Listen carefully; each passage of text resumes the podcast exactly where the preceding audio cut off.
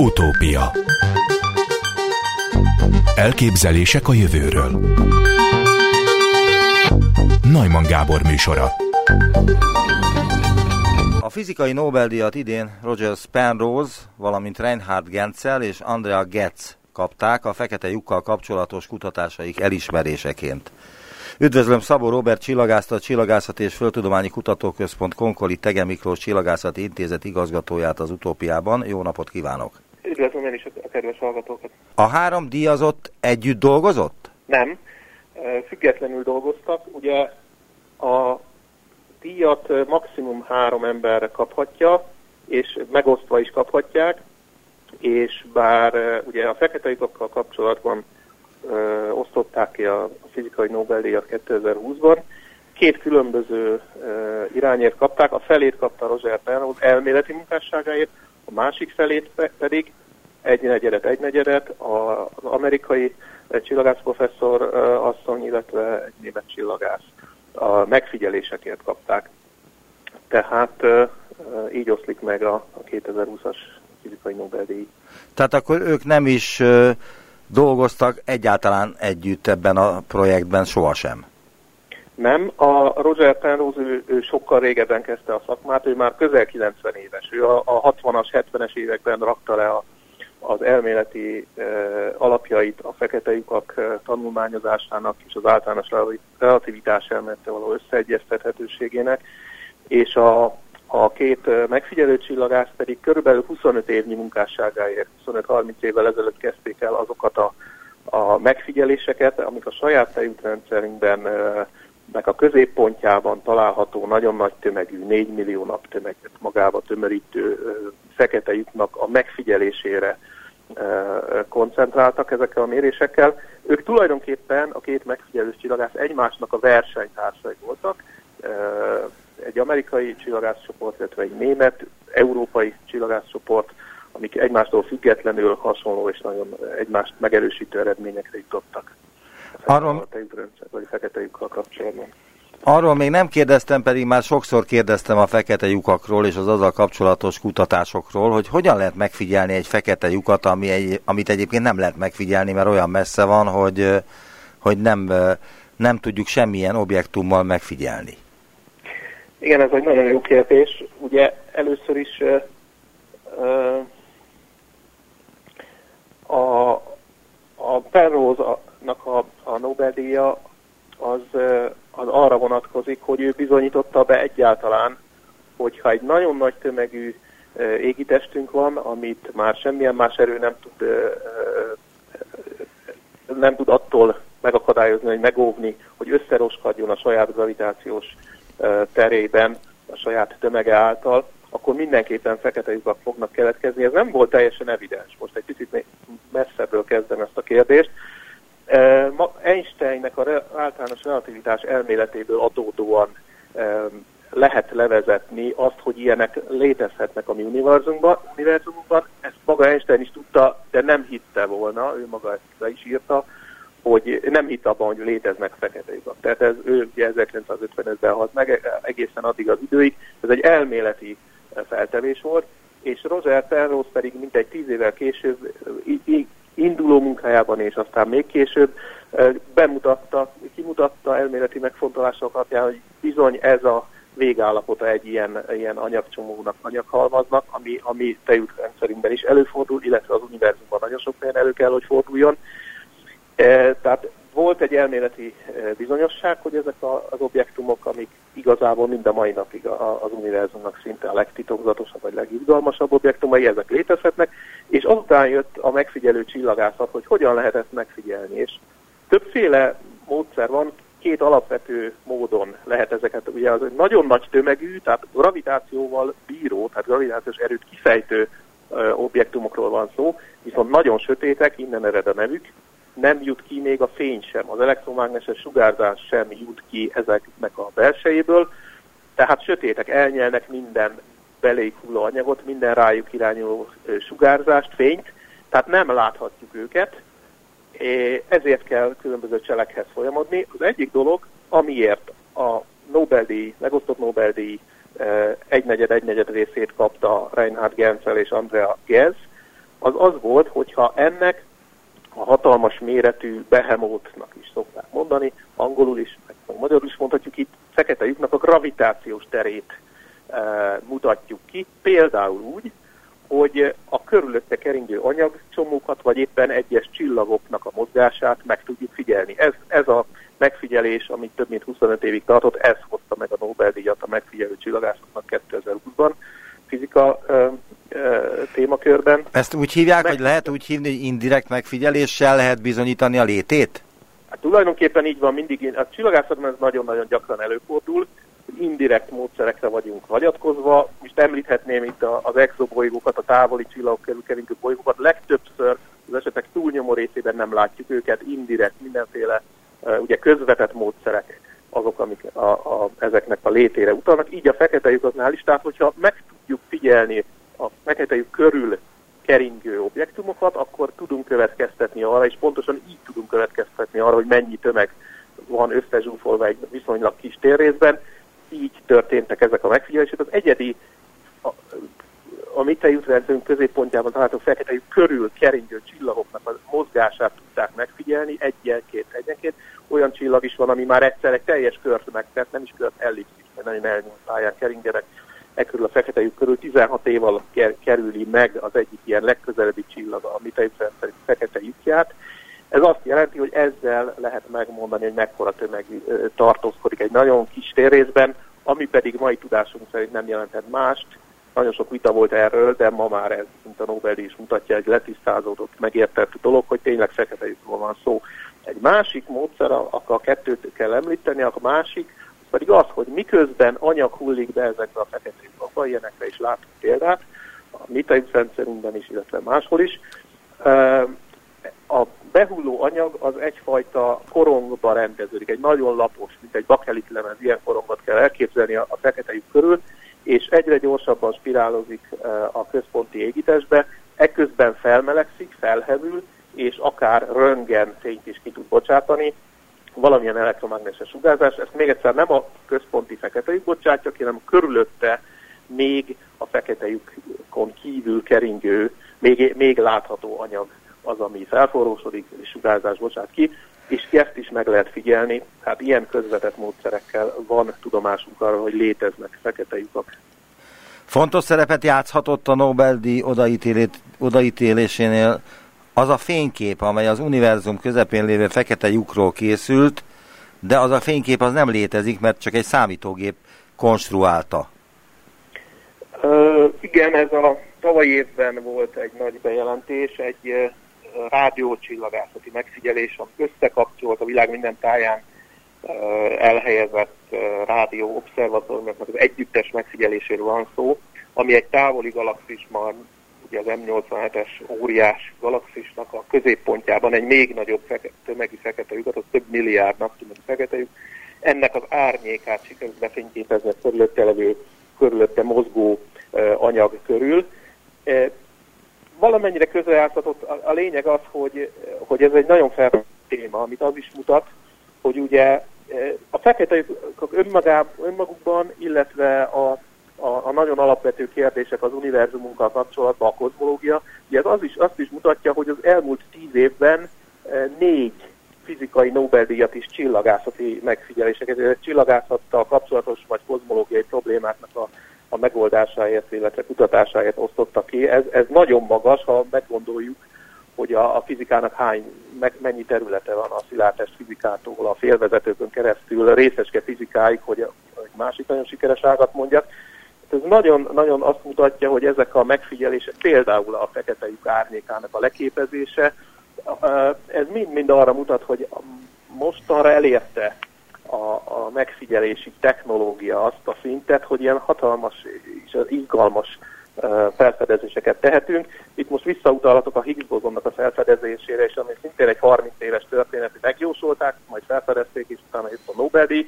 Itt is valami hasonló van a fekete lyukakkal kapcsolatban, hogy megjósolták nagyon régen, elméletileg leírták, majd meg is figyelték, és ez szintén Nobel-díjat ért. De hát, hogyha ugyanitt tartunk, akkor már érdemes visszautalni néhány évvel ezelőtti gravitációs hullámok felfedezéséért kapott Nobel-díjra, szintén arról van szó, hogy az általános relativitás elmélet levezethető, évtizedek óta tudtuk, hogy létezik, majd 2015-ben sikerült megfigyelni először a gravitációs hullámokat, ami pedig ugye nem másból jön létre, megint csak visszajutottunk a fekete lyukakhoz, két nagy tömegű fekete lyuknak, viszonylag nagy tömegű fekete lyuknak, közepes tömegű fekete lyuknak az összeolvadásából. Tehát ezek, ezek a témák mind-mind összekapcsolódnak, és mutatják, hogy, hogy a, a, a fizikának és a csillagászatnak, az asztrofizikának tulajdonképpen a legesleg intenzívebben kutatott területeiről van szó. Egymás után ennyi Nobel-díj, és akkor még a tavalyi Nobel-díjat azt is érdemes külön kiemelni, amikor távoli bolygók felfedezéséért adták a, a fizikai Nobel-díj egyik részét, másik részét kozmológiai kutatásokért James Stevens professzornak, erről azt hiszem éppen az önműsorában Igen. beszéltünk is már tavaly. Mit lehet tudni a fekete lyukakról? Növekszik a számuk? A, hát ha az univerzum egész életkorát tekintjük, akkor abban az értelemben növekszik a számuk. Kétféle értelemben is. Egyrészt vannak olyan csillagok, amik amik összeomlanak életük végén, és néhány naptömegű fekete lyukat hoznak létre. Ez ahogy megyünk előre az időben, az univerzum ugye 13,7 milliárd éves történetében ezeknek a száma egyre, egyre növekszik. Egy másik, hogyha viccesen szeretnék válaszolni, ahogy a megfigyelési technikáink tökéletesednek, és egyre okosabb műszerekkel, távcsövekkel, egyre kifinomultabb módszerekkel keressük ezeket, egyre többet fedezünk fel, tehát ebben az értelemben is természetesen növekszik a számuk, de van olyan folyamat is, ami ezeket csökkenti igazából. A gravitációs hullámokért kapott Nobel-díj mutatott rá, hogy valóban, amit már elméletileg megjósoltak, ezek a fekete lyukak össze is tudnak olvadni, össze tudnak ütközni, és aztán kettő fekete lyukból egy, egy nagyobb tömegű tud létrejönni. Ebben az értelemben viszont csökken is a számuk, mert az is látszik a, a kozmológiai szimulációkból, hogy hogyan fejlődnek, hogyan mozognak a galaxisok például a mi univerzumunkban, Előfordul viszonylag gyakran, hogy két galaxis ütközik, és előfordulhat az is, hogy a középpontjukban található fekete lyukak, azt ma már tudjuk, hogy szinte minden galaxis középpontjában, ha elég nagy, van egy nagy tömegű fekete lyuk ott csücsül a, a magjában, a közepében, ezek is össze tudnak olvadni, és ezeket mi, a csillagászok, fizikusok például a gravitációs hullámok révén meg tudjuk figyelni. A jelenleg rendelkezésre álló technikával vagy amit, amit perspektívikusan el tudunk képzelni, technikát. Képes-e, vagy képes lesz-e az emberiség közelebből is megismerni a fekete lyukakat? Hát most még nagyon sokáig egészen bizonyosan ilyen közvetett módszereknek a bevetésére kell hagyatkoznunk. Ugye nem is célszerű igazából egy fekete lyukat megközelíteni. Itt meg is kell nyugtassak mindenkit, a közvetlen kozmikus környezetünkben nincs is fekete lyuk, tehát nem tudunk oda menni, nem tudjuk megvizsgálni, nem, szinte még a mi naprendszerünket is alig-alig tudjuk elhagyni. A mai technológiával, mai űrhajózás és rakétatechnikával. Nem is kívánkozna senki, sem élő halandó, sem pedig egy, még akár egy robot sem egy ilyen ilyen ö, ö, kozmikus szörnyetegnek a közelébe, mert hiszen ö, semmi sem tud megmaradni, és ö, minden ö, vagy elnyelődik, vagy pedig egy ilyen akréciós korongban, egy ilyen elnyelési korongba áll körülötte, megnyúlik, szét darabolódik, akkor a gravitációs erő, és a, a, akkor a változása szinte centiméterről centiméterre, hogy, hogy bármely tárgy, ami, ami megközelíten egy ilyen fekete az megnyúlna, és mindenféle válogatott kínzásoknak lenne kitéve, mielőtt megsemmisül. Hát nem tudunk oda küldeni szonzát se, csak a csillagászati megfigyelésekre vagyunk még nagyon hosszú ideig utalva, ez, ez szinte bizonyos. Ha önnek módja lenne rá, hogy egy különleges járművel elmenjen egy fekete lyukhoz, bemenjen, kijöjjön, stb. Mi az a egy legfontosabb dolog, amit, amiről meg akarna győződni, amire nagyon kíváncsi? Hát ezt nagyon meggondolnám, hogy vállalkoznék egy ilyen útra, nem tudom, hogy ki szavatolná, hogy ez a, egy ilyen űrhajó ki tud jönni egy fekete lyukból, mert a mai tudásunk szerint nem tud kijönni semmi. Pont ez a lényege, hogy ami egyszer ott ö, oda bekerül, az nem tud kijönni. Az egy izgalmas kérdés lenne, ha ezt valaki egy berepülés nélkül meg tudná mondani, hogy, hogy mi történik azzal az információval, ami, ami elveszik gyakorlatilag az univerzumban egy ilyen fekete lyukban, beülik oda az anyag. Ugye jelenlegi tudásunk szerint nem visszanyerhető az az információ, Már maga az, hogy hogyan van például egy emberi testben, hogyan kapcsolódnak az atomok, ugye ez, ez hatalmas mennyiség információ, tudjuk, hogy a DNS-ben nagyon nagy mennyiség információ van kódolva, tehát bármiféle anyag, amit oda beejtünk, az hord az információ, de hogy mi történik ezzel az információ mennyiséggel, és ez valahol, valahol visszakerül-e a rendszerbe, ez, ez egy nagyon izgalmas kérdés, ami ugye a sci kutatóknak, a, vagy sci íróknak és szerzőknek a fantáziáját is megmozgatja. Volt, vannak, voltak és vannak is ilyen, ilyen sci művek, tudományos, fantasztikus művek, ugye elég az Interstellára gondolni. Abból már a, a, a, a, a laikus is sejtheti, hogy ez egy nem, nem egy egyszerű utazás, és, és nem igazán vágynak oda még a kalandvágyó mesebeli űrhajósok sem, sőt inkább igyekeznek elkerülni ezt a találkozást. Az idő hogyan működik a fekete lyukban? Ez egy jó kérdés. Itt ugye mindenféle gravitációs, ugye az általános relativitás elmélettel összefüggő jóslatok egy az egyben megfigyelhetők és mérhetőek, máshogy ugye telik az idő, de szintén az Interstellar film, filmre utalnék, aki látta, az, az emlékszik rá, hogy egészen máshogy telik az idő. A, ott egy fekete közelébe mint egy távoli megfigyelőnek a, a nagy gravitációs térben ez is egy, egy, ez is egy, egy jellemzője. De nem csak, ez, nem csak az idő, nyúli, idő telik másképpen, ugye sokkal lassabban az ottani rendszerben egy fektető közelében, hanem mindenféle más általános relativitás elmélet által megjósolt hatásokat is meg lehet figyelni, amiket szintén csillagászati módszerekkel meg is figyeltek, Például arról van szó, hogy az a csillag, amely 16 év alatt megkerüli a mi rendszerünk központi fekete lyukját, az amikor közel kerül a, a, a, a fekete lyukhoz, egy elnyújt ellipszis pályát kell elképzelni, akkor nagyon nagy sebességre tesz szert, ott a fénysebesség néhány százalékával, tehát több tízezer kilométer per szekundummal tud, vagy több ezer kilométer tesz meg másodpercenként ilyen hatalmas sebességgel halad, és ekkora sebességnél már olyan relativisztikus effektusok is vannak, hogy például megváltozik a színe ennek a csillagnak, és ezt pontosan az említett kutatók 2020-ban Nobel-díjat kitüntetett megfigyelő csillagászok ki tudták mutatni ezt a szín változást, hogy egy picit kék szín helyett vörös felé tolódik el a, a kibocsátott fénynek a színe, ami erről a csillagról jön. Ezt is megjósolja Einstein relativitás elmélete, illetve azt is, hogy egy ilyen csillagpálya eh, elfordul a térben, nem tartja meg az alakját, hanem elfordul a pályája térben, és ezt a pici eh, elfordulást is sikerült néhány évvel ezelőtt kimutatni a, a, a földi legnagyobb óriás távcsövekkel, amiket ehhez a, ezekhez a megfigyelésekhez használtak, e, és, és hát tulajdonképpen ezeket az általános relativitás elméletnek, ezek, ezek újabb bizonyítékokat szolgáltattak az általános relativitás elmélet helyessége mellett. De teljesen abszurd dolog jutott az eszembe, de lehet, hogy releváns, majd eldönti. Az időről kérdeztem, hogy hogyan működik a fekete lyukban az idő, de elképzelhető, hogy visszafele megy az idő, vagyis negatív idő jön létre? Hát ez jelenlegi, jelenlegi tudásunk szerint nem elképzelhető.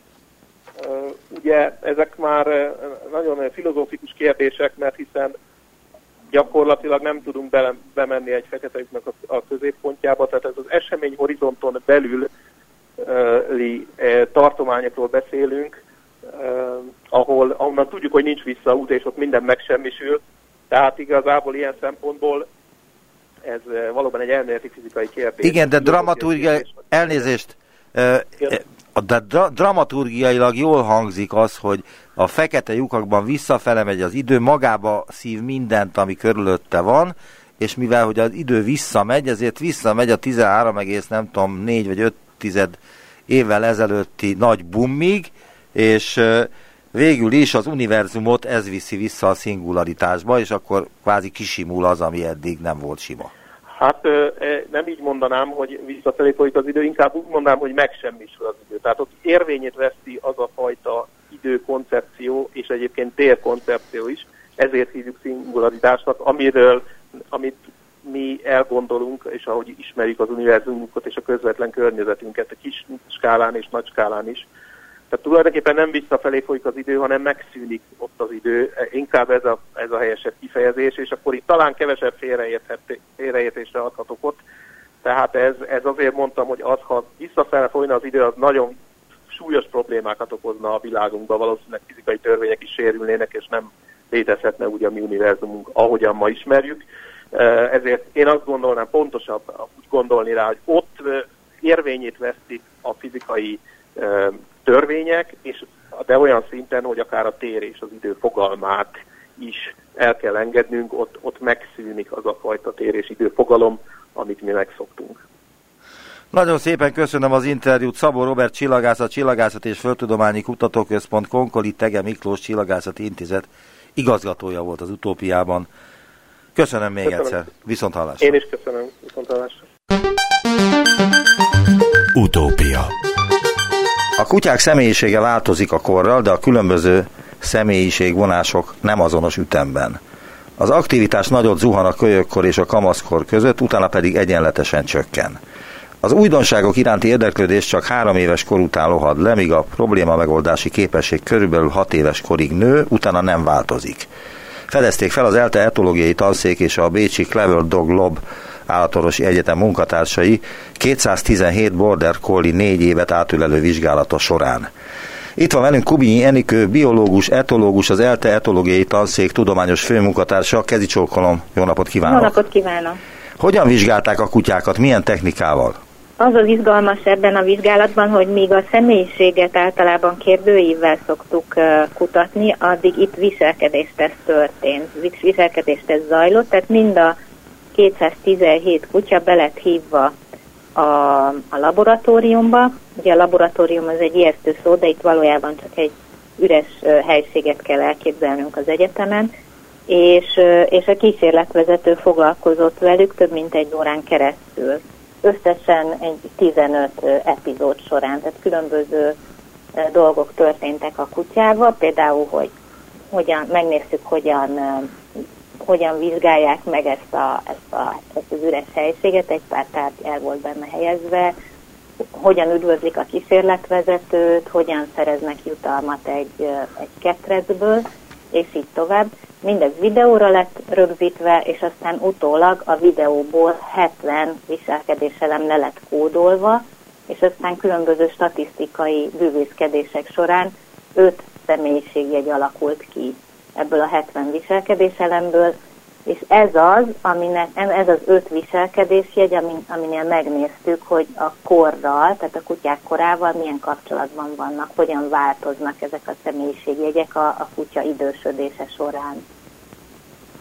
És, és milyen következtetéseket vontak le ebből? Hogyan változik a kutyák személyisége, minél idősebbek lesznek? Mennyire másképpen reagálnak a különböző effektusokra egy éves korukban és hat éves korukban? Igen. A, a 217 kutya között volt nagyon fiatal, csak fél éves, és volt közöttük 15 éves is. Tehát kétféleképpen is összehasonlíthattuk őket. Egyrészt a korcsoportokat, másrészt pedig négy évvel később vissza lett annyi kutya hívva a laboratóriumban, amennyit csak lehetett. Ez összesen 37 kutya volt, ha jól emlékszem.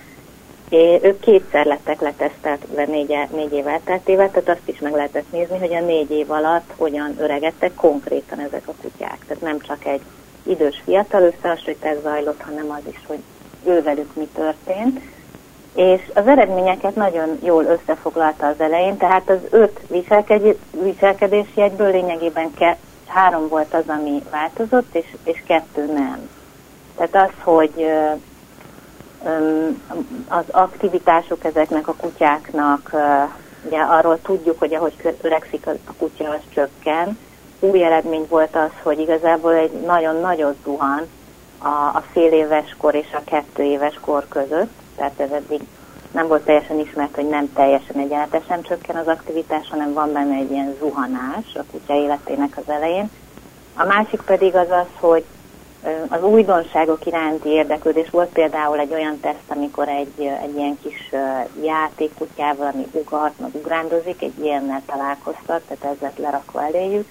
Itt azt találtuk, hogy nagyon magas érdeklődés volt három éves korig, és utána kezdett el ez lecsökkenni, és a probléma megoldás, ugye különböző tesztekben néztük, hogy hogyan szereznek ennivalót, ez 6 éves korig folyamatosan növekedett a kutyákban, és 6 éves kor után kezdett el csökkenni. Most itt hagyj jegyezzem meg, hogy mi csupa border collie vizsgáltunk, tehát ez, ez a border collie fajtára vonatkozik, nagyon sok kutya, mondjuk egy német dog, tehát a nagy kutyák 7-8 évig élnek, úgyhogy ott valószínűleg ez a 6 éves kor nem teljesen igaz, nálunk is el lehetne végezni ezt a tesztet. De Mi? a border collie azért választottuk, mert egyrészt gyakori, másrészt egy közepes termetű kutya, úgyhogy ők, ők képezik le legjobban a teljes kutya populációt. Meg hát ők álltak rendelkezésre? Belőlük van a legtöbb, igen. Tehát őket nem olyan egyszerű egyébként több mint 200 kutyát elérni, és rábeszélni a gazdájukat, hogy jöjjenek el az egyetemre. Úgyhogy az ember próbál olyan fajtát választani, ami, ami a leggyakoribb. Most a border collie, most a border collie a legnépszerűbb kutya? A, nagyon gyakori Ausztriában is, és, és Magyarországon is, és az ő velük sokat kell foglalkozni. Ugye ez egy munkakutya, nagyon igényli azt, hogy foglalkozzanak velük, úgyhogy az ő gazdáik beszélhetők rá leginkább, hogy jöjjenek, mert hogy amúgy is le kell kötniük a kutyák energiáit. Tehát a rövid fejű kutyák, a buldogok, a mopsok is nagyon, nagyon népszerűek ma, de ők kevésbé aktívak, úgyhogy a, a gazdáik nincsenek annyira rászorítva, hogy mondjuk viselkedéstesztekre járjanak velük. De hát izgalmas lenne őket is behívni, meg persze előfordul nálunk ilyen kutya is. A, azt szerettem volna még említeni, hogy két másik viselkedésteszt is volt, úgy vagy viselkedésjegy, ugye háromról beszéltem eddig.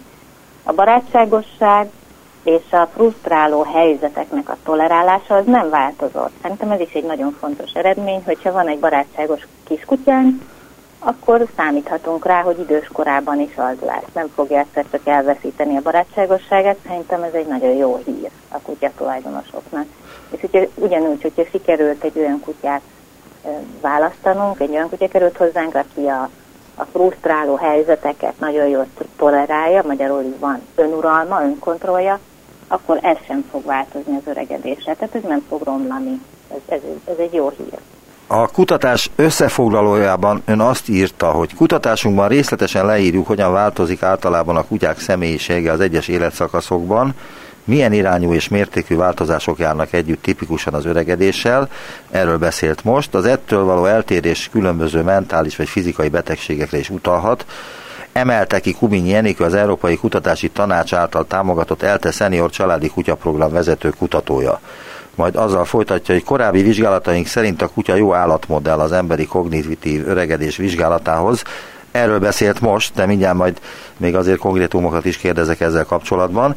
A mostani eredmények azt igazolják, hogy a személyiség időbeli változását is hasonló folyamatok szabályozzák az embereknél és a kutyáknál. Lehet-e azt tudni, hogy például a menhelyeken lévő kutyák személyisége mitől és hogyan változik? Ez egy nagyon izgalmas kérdés, és fontos is, mert hát sokszor az ember mellé nyúl, és akkor ezek a kutyák, akiket hazavisznek, és nagy reményeket fűznek hozzájuk, ezeket esetenként a, a, a gazda vissza, visszaviszi, mert hogy azt mondja, hogy a, a kutya nem vált be. Egy pillanat, Ezért... egy pillanat. Egy tíz éves kutyát menhelyről, ha befogad valaki, képes vele e, kutyagazda viszonyt kialakítani? tíz éves kor felett egy kutyával? Az, hogy a kutya tíz éves, ez nem akadály. Tehát ez semmiképpen nem akadály. A kutyák bármelyik életkorban képesek kötődést építeni a gazdájukkal, úgyhogy ez nem gond. Inkább arra kell odafigyelni, hogy megtudni, hogy miért van a, a kutya adott esetben a hosszú ideje a menhelyen, és meg kell vele személyesen ismerkedni. Tehát egyrészt ugye olyan helyről hozzuk el, ahol megbízunk a gondozónak az értékelésében, másrészt menjünk el vele sétálni, ismerkedjünk meg vele ne csak egyszer, hanem többször is. Mert az fontos, hogy olyan kutyát hozzunk el, aki illik hozzánk, illik az életmódunkhoz, hasonlít személyiségében is hozzánk. Ezt korábban is néztük, hogy a kutyák emberek személyisége hasonló gazdák. Tehát az emberek olyan kutyát választanak, amelyik illik hozzájuk, akkor lesz jó a kapcsolatuk. Úgyhogy ez, e, ennek időt kell adni, hogy a kutyát megismerjük, mert hát ami viszont biztos az az, hogy egy tíz éves kutyán már nehéz lesz mit farag, harigcsálni, tehát ő már nehezebben változtatható meg, neki már megcsontosodott dolgai vannak, a személyisége se fog annyira változni, mint, mint ahogy erről eddig beszéltünk, tehát ezt gondosan meg kell fontolni, de amúgy az, hogy a kutya tíz éves, ez nem akadály. Tehát leg, legaranyosabb kutyákat lehet közülük elhozni, és még jól is jöhet, hogyha valaki mondjuk viszonylag keveset mozog, akkor, akkor jó, hogy egy kevésbé aktív, és nem, tényleg nem valami pattogós kis kutyát visz el maga mellé. Nem lesz szobatisztasági probléma, nagyon sok kutya már eleve ismeri az alapengedelmességi feladatokat, szépen türelmesen tud várni, és így tovább. Tehát igazából én mindenkit biztatnék arra, hogyha beleszeretett egy idős kutyába, akkor vigye bátran haza. Mennyire utánozza a kutya a gazdáját? Személyiségében mennyire alkalmazkodik hozzá? Nem, utánozza. Utánozza?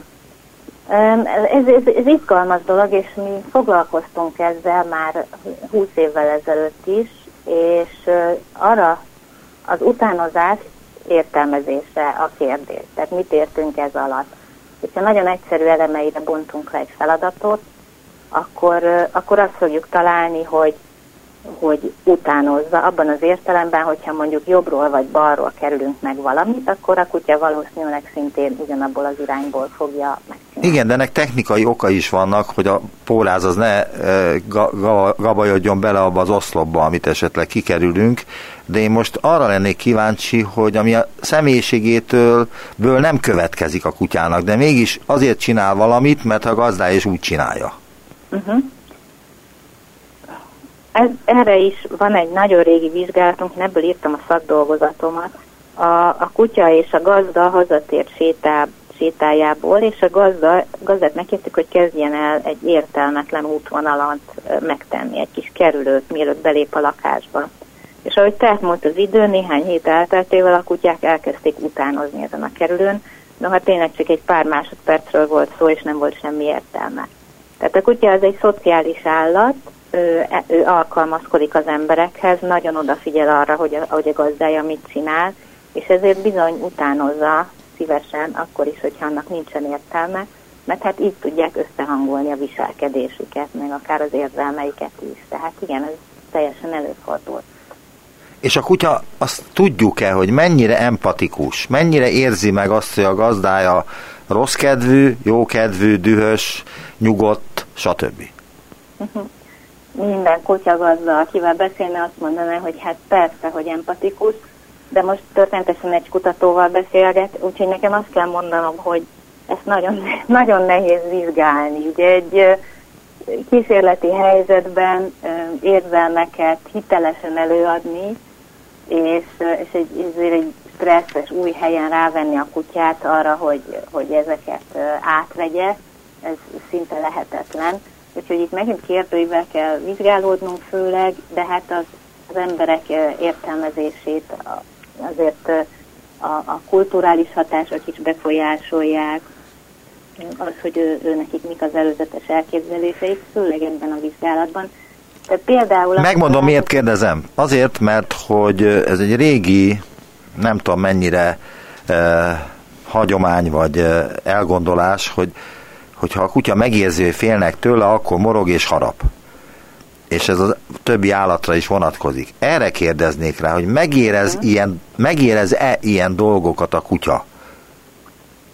Ez uh, igaz, hogy megérez. Tehát a, a bizonytalan kutyának lehet, hogy uh, megerősítést ad, hogyha észreveszi a, a félelem jeleit az emberen, és igazából ezt ugye egyrészt nagyon nehéz kontrollálni, másrészt most már arra is mutatnak adatok, hogy a, a szagokat is megérzi a kutya, amit, amik, amik esetenként ilyenkor kiszivárognak az emberből. Úgyhogy hát azt hiszem ebben a helyzetben a legjobb, ha az ember elkerüli a kutyákat, főleg azokat a, a, a, a, a, az egyedeket, amiket esetleg... Hát a harapós kutyákat kerülje. A harapós kutyákat, persze. Tehát kiváló megfigyelők a kutyák. Ez az egyik titka annak, hogy, hogy hogy mellettünk élhetnek. Most egy másik kutatásra kérdeznénk még rá itt a beszélgetés legvégén.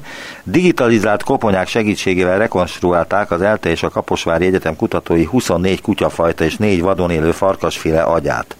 A képek és modellek szemléletesen mutatják be az egyes fajták közötti jelentős alak- és térfogatbeli különbségeket.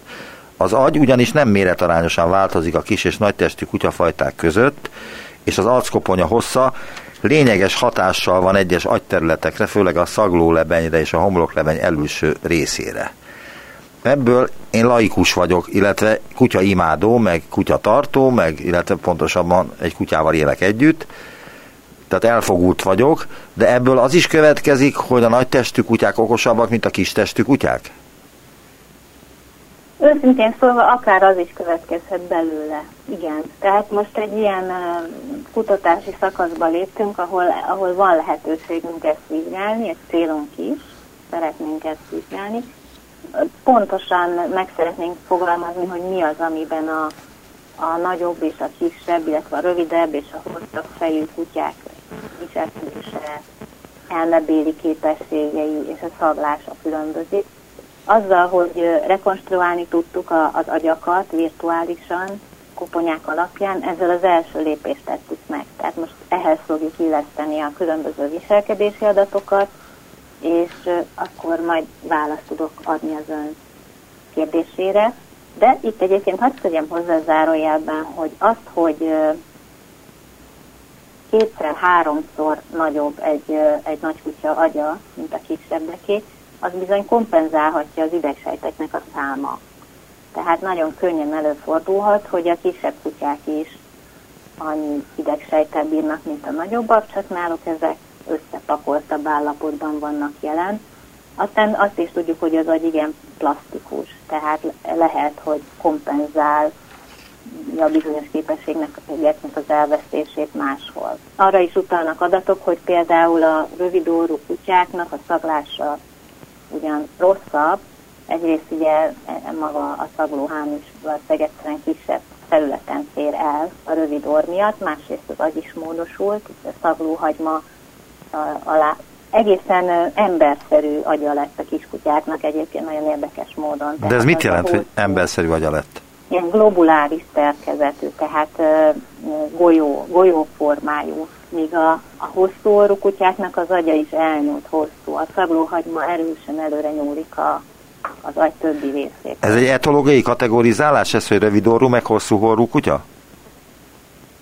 A, a, ne haragudjon, de nem értettem a kérdést, mert egy... Azt kérdeztem, hogy az etológiában ez egy kategória, hogy rövid orrú kutya, meg hosszú orrú kutya?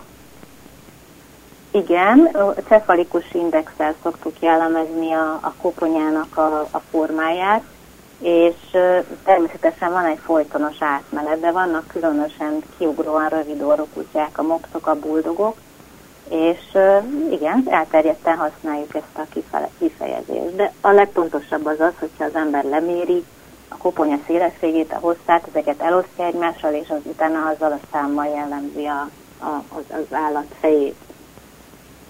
Aha.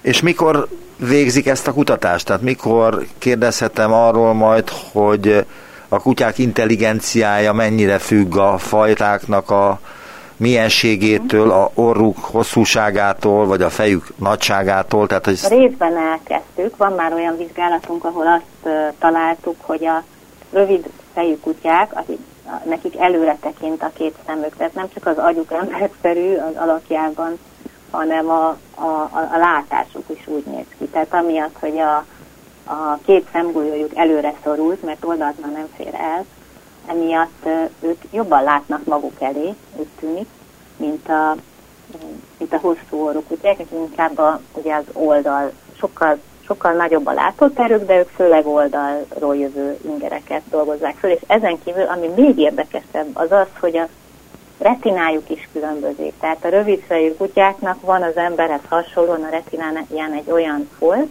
ahol különösen jól látnak élesen. És emiatt aztán ők jobban képesek figyelni az embereknek a jeleire. Például egy mutatásos feladatban ők jobban teljesítenek, tehát a rövid orrú kutyák. Úgyhogy még simán az is lehet, hogy az ember nem csak azért kedveli, és nem csak azért népszerűek ezek a rövid orrú kutyák, mert hasonlítanak egy kisgyerekre a nagy szemük és a lapos orruk miatt, hanem azért is, mert hogy, mert hogy jól olvasnak bennünket, és, és a viselkedésük is talán lehet, hogy emiatt egy kicsit emberszerű, vagy gyerekszerű, mint a többiek. A, a másik, a kérdésében pedig ugye az intelligenciára kérdezett rá. Az intelligencia az egy rettenetesen problémás dolog. Egyelőre nem is tudjuk, hogy kutyáknál hogyan kellene mérni. Talán a probléma megoldás fedi le ezt legjobban, ugye a személyiségtest kapcsán is erről beszélgettünk, és elindultak próbálkozások ebbe az irányba is, de évek kérdése még, hogy pontosan majd meg tudjam mondani, hogy most egy agár, vagy egy középtestű, normális fejű, tehát egy átlagos fejű, vagy egy rövid fejű kutya ügyesebb egy probléma megoldás tesztekben, és hogy mindezt hogyan tudjuk elválasztani a, a fajta jellegektől, mert hogy ugye minden kutyát valamilyen funkcióra szelektáltak, és mondjuk van, amelyiket nagyon jól lehet ennivalóval motiválni, más meg egyáltalán nem érdekel, vagy van olyan kutya, amelyik szívesen figyeli az emberek jelét, mert mondjuk arra szelektálták, hogy egy juhásznak a mozdulatait kövesse, mást viszont arra szelektáltak, hogy ölje meg a föld alatt a rókát, meg a patkányt, hát ő kevésbé fog érdeklődni fajta jellegéből adódóan az emberek mozdulatai iránt. Tehát, hogy először azt is ki kell találni, hogy egyáltalán mit értünk intelligencia alatt, a különböző típusú feladatokban hogyan választhatjuk le a kutyákról a fajta jellegüket, és így tovább. De én nagyon remélem, hogy, hogy, hogy pár év múlva sokkal precízebb választ tudok megadni önnek. Nagyon szépen köszönöm az interjút. Kubin Enikő, biológus, etológus, az ELTE etológiai tanszék tudományos főmunkatársa volt az utópiában. Viszont hallásra, kezi csókolom. Én is nagyon köszönöm. Viszont hallásra.